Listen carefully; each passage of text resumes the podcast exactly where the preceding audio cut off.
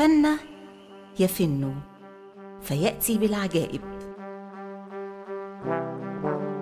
أهلا ومرحبا بكم.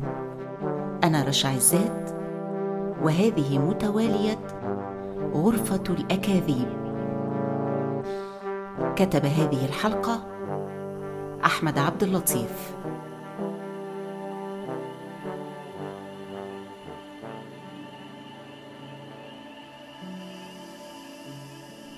ينطلق الفن في أحيان كثيرة من صراع داخلي من حيرة وسؤال وهاجس.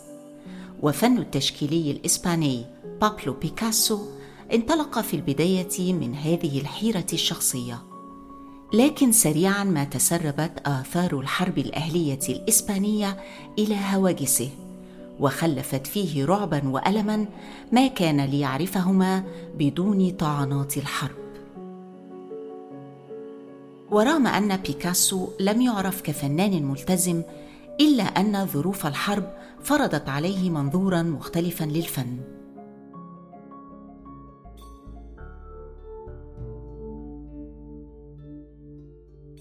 ولد بابلو بيكاسو في مدينة مالاغا بجنوب إسبانيا عام 1881 وفي سن مبكرة جدا اكتشف موهبة الرسم لديه. واستسلم لحدسه بأنه سيكون فنانا كبيرا. وهكذا صار أحد أهم الفنانين التشكيليين في القرن العشرين وأكثرهم تاثيرا في جيله والأجيال التالية. بدأت شهرة بيكاسو مع المرحلة الزرقاء تلك الفترة التي نتجت عن حزنه الكبير لانتحار صديقه المقرب كارلوس كاساخيماس. كان الأزرق هو اللون السائد في أعماله ومن ذلك لوحته الشهيرة دفن كسخيمس. في هذه اللوحة قسم الفضاء إلى نصفين أرض وسماء جسد وروح متاثرا بلوحات فان جوخ وبول جوغان.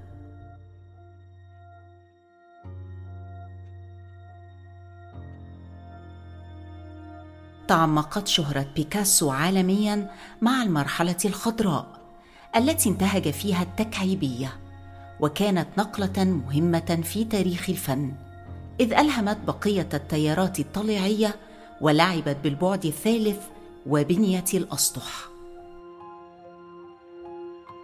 تكعيبية هذه السنوات راحت تتحدى حدود الألم الإنساني ومن خلالها أعاد بيكاسو صياغة مقترحه الجمالي بمفردات عبر بها عن الصراع الإنساني.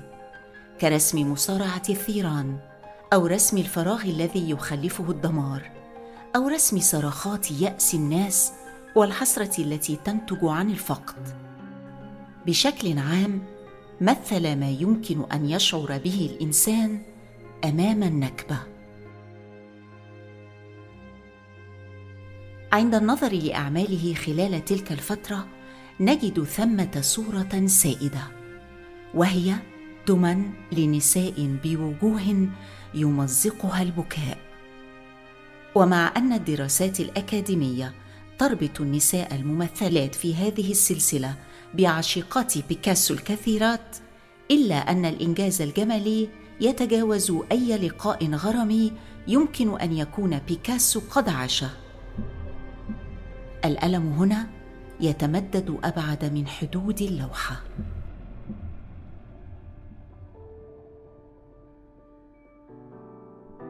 من عناصر بيكاسو الأثيرة في التشكيل الدمية وهي نظريا تمثيل لشخص بعناصر بلاستيكية محضة لكنه أعاد استخدام هذا المفهوم الفني ليطور الجانب العاطفي في شخصية الإنسان بالذات الصورة النسائية بكل ما فيها من إمكانيات تعبيرية كأن يستخلص الجزء الأعلى من الجسد ليمنح الصورة قوة تركيز أو يذهب أبعد من الوجه ليشمل اليدين فيلخص الصراع بوجه دامع ويدين تشيران بيأس. وفي أحيان كثيرة نجد شخصيات تمسك بمنديل بين يديها.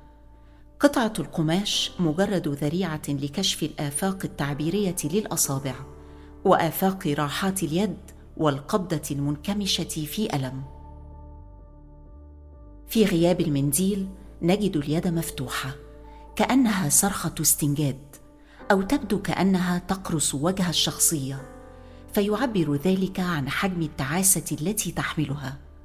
هذا التعبير الكلي إيجاز للرعب والفزع لعجز ضحايا الاختلاف الأبرياء.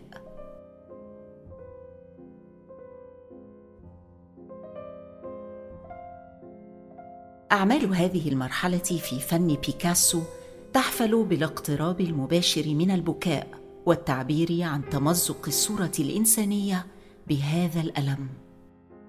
يتجلى ذلك في لوحة قط يلتهم العصافير إنها تمثيل آخر للحرب الأهلية. والقط تمثيل لإسبانيا التي تأكل عصافيرها. القط مخلوق جذاب ولأنه حنون قد يقتسم طعامه مع فنان جائع مثل بيكاسو في مرحلته الزرقاء. فيتحول إلى حيوان قاس ودموي يمزق عصفورا بلا سبب. في عام 1939 لا يرسم الفنان الإسباني قطه المحبوب وإنما وضع بلده ووضعه الذاتي كذلك. إذ يدخل فرانكو برشلونه ثم يسيطر على مدريد وتصل الحرب الأهلية إلى نهايتها. في غضون ذلك تموت والدة بيكاسو ويبدأ القمع ويستمر العنف بلا معنى. تستعد أوروبا لحربها العالمية الثانية. وسريعا ما يمتلئ كل شيء بالقطط والعصافير ملتهمون بعيون وحشية وضحايا معذبون.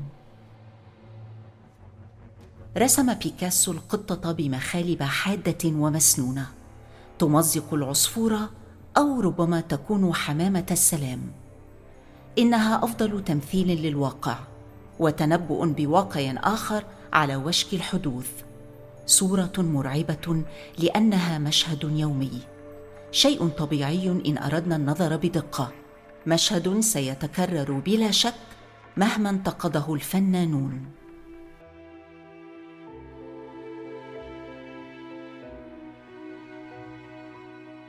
كانت الحرب الأهلية سببا في إنتاج اللوحة الأعظم والأهم لبيكاسو وهي الجرنيكا. التي مثلت الصراع في أقصى صوره وتجاوزت حدود بلده لتكون علامة ظاهرة للانحدار الذي جلبته الحرب. حرب لم يكن ضدها فحسب وإنما كان من أشد المعارضين لها ومنتقديها في العلن. تعكس الرسومات التجهيزية للجرنيكا القسوة التي تعانيها النساء في إسبانيا خلال الحرب. والحق أن هذه الأحداث التراجيدية التي ينقلها بيكاسو إلى اللوحة ليست خاصة بالحرب الأهلية الإسبانية وحدها بل تتمتع بصفة عالمية تتجاوز الصراع المسلح في البلد الأوروبي.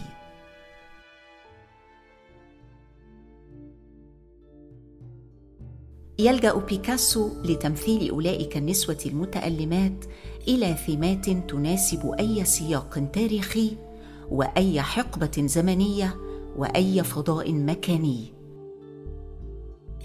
إنها التعبير عن التطهر الذي ينفجر عند ذروته بألم نابع من الفقد والقلق الوجودي الناتج عن غياب الاحباء أما باليتات الألوان التي اختارها لهذه السلسلة فلا تشير فقط إلى انطباعات النسوة المرسومات.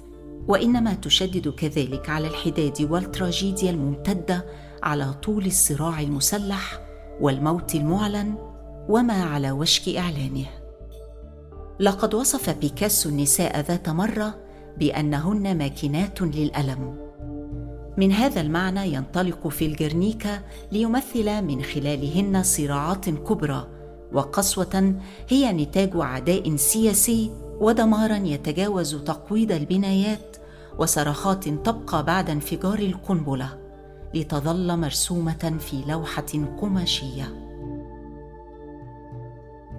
وفي لوحة المرأة التي تبكي ينطلق من المنظور نفسه أن الألم يمكن تجسيده بشكل أفضل في عيون امرأة.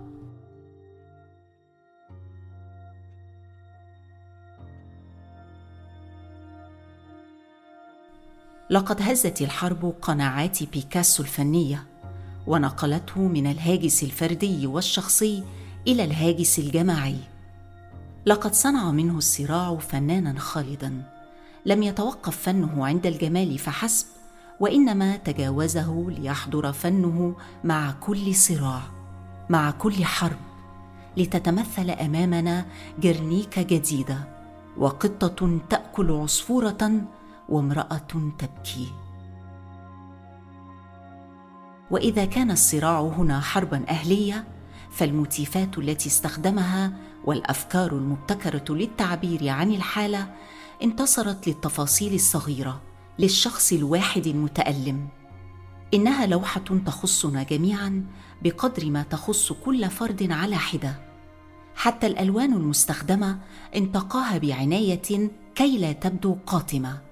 لتصنع لوحة متزنة ومنسجمة. لوحة تجذب المشاهد ألوانها المبهجة والزاهية. ليصطدم بعد قليل بالمعنى الذي يفكك البهجة الأولى. حتى في الجرنيكا لم يستخدم البني الحزين رغم المأساة التي يستعرضها. ربما كان ذلك هو صراع بيكاسو. تصوره الفني عن الرسم كجمال في مقابل واقع حافل بالألم. نودع الآن غرفتنا الساحرة على وعد بالعودة إليها مع حكاية جديدة من حكايه متوالية غرفة الأكاذيب.